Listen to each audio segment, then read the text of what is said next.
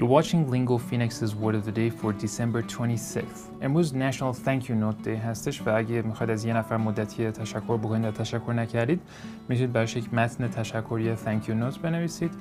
و کلمه که میخوایم در موردش صحبت کنیم امروز horse هست به معنی اسب که اسپلینگش میشه H O R S E و امروز میخوایم بریم باش یه سری کارهای غیر منتظره انجام بدیم. اول از همه میخوایم بریم با horse یه دونه idiom بسازیم به این شکل look a gift horse in the mouth و معنیش میشه to look in a critical way at something that has been given to one و توی فارسی میگن مثلا اسب پیشکشی و دندونش رو نمیشومن و از این حرفا و مثالش میگه I noticed the guitar wasn't made of real wood but I didn't say anything because you shouldn't look a gift horse in the mouth.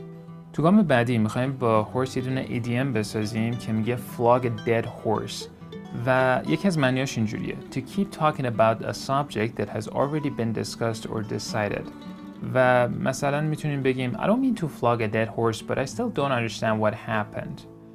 و معنی دیگه که پر کاربردتر هستش برای flog a dead horse اینه to waste time and effort trying to do something that is impossible یعنی مثلا زمان و انرژیمون رو تلف بکنیم برای اینکه یک کاری که غیر ممکنه رو انجام بدیم و مثالش میگه Is it just flogging a dead horse to ask for another recount of the votes? مثلا زمانی که ترامپ به رئیس جمهوری انتخاب نشد توی دور دومی که مثلا اومد نامینیت کرد خودش رو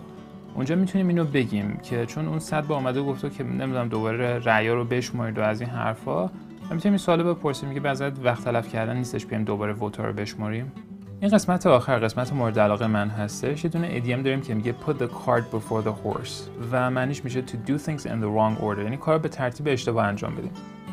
مثال اولش میگه people are putting the cart before the horse by making plans on how to spend the money before we are even certain that the money will be available. میگه ببین مردم دارن کارو به مثلا روش اشتباه انجام میدن به ترتیب اشتباه انجام میدن حتی قبل اینکه مثلا بخوایم مطمئن باشیم پول دستمون میاد یا نه دارن تصمیم میگیرن که چجوری خرجش بکنن. یه مثال دیگه داریم که میگه Aren't you putting the cart before the horse by deciding what to wear for the wedding before uh, you've even been invited to it. میگه فکر کنی مثلا اینجوری ترتیب کارا اشتباه انجام نمیدی زمانی که تو قبل از اینکه حتی به مهمونی اون عروسی دعوت بشی داری تصمیم میگیری چی بپوشی. یه آهنگی هستش به اسم one two three four توسط گروه Feist که توی اون آهنگ از این ایدیم استفاده شده میخوایم بریم با هم دیگه به اون تیکه از این آهنگ گوش بدیم.